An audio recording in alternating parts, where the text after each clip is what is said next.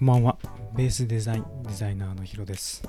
このポッドキャストは全員が少しでも楽な気持ちで生きていけるようにというテーマで若手デザイナーが自由な働き方を模索するポッドキャストです。今日は、えー四季を感じられる人っていうテーマでお話ししようと思うんですけど、えー、とどうどういうテーマにしようか悩んだんですけど、まあ、言いたいのは四季を感じれたりなんか今日暑いなとかなんか雨降ってるなみたいなことを祝福できる人っていうのが、まあ、とてもこう感性が豊かというか、まあ、すごいゆとりのある人だなっていうふうに感じています。私が会社を辞めてちょっと四季を感じられるようになりまして今までは、ま、夏が来てもこう暑さ日差しが鬱陶しいなとか、まあ、桜なんてなんかいつの間にか咲いていつの間にか散ってるような感じで全く余裕がなかった状態なんですけど今ではまあ暑さは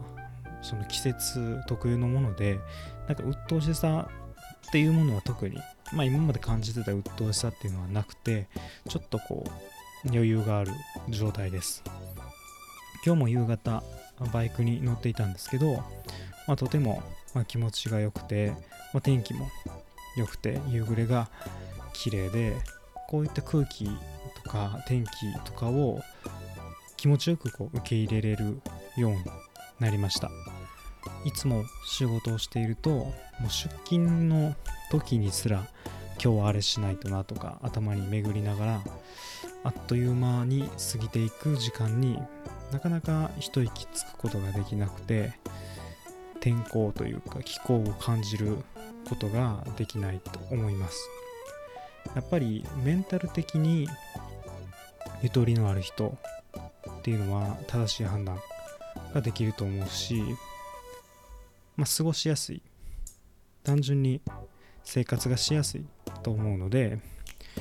もう皆さんもまあ今四季を感じれてないなと思うと一つこう危険信号じゃないですけどそういったサインだと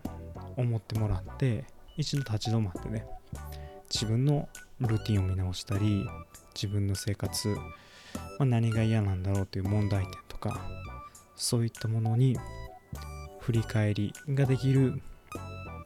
時間にしてもらえるといいなと思います。この四季を感じるっていうのはやっぱり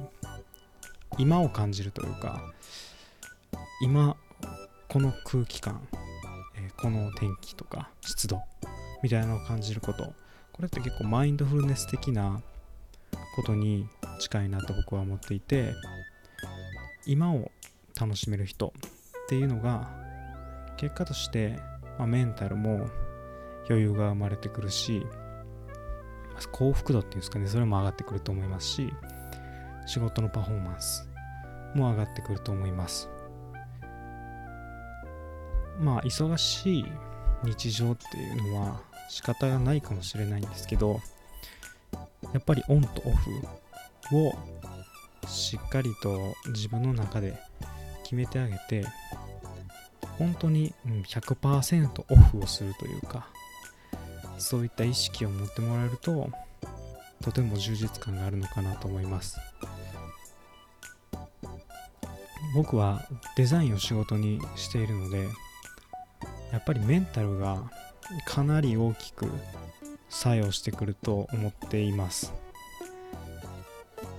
やっぱり体が大変だとか悩みをたくさん抱えているとか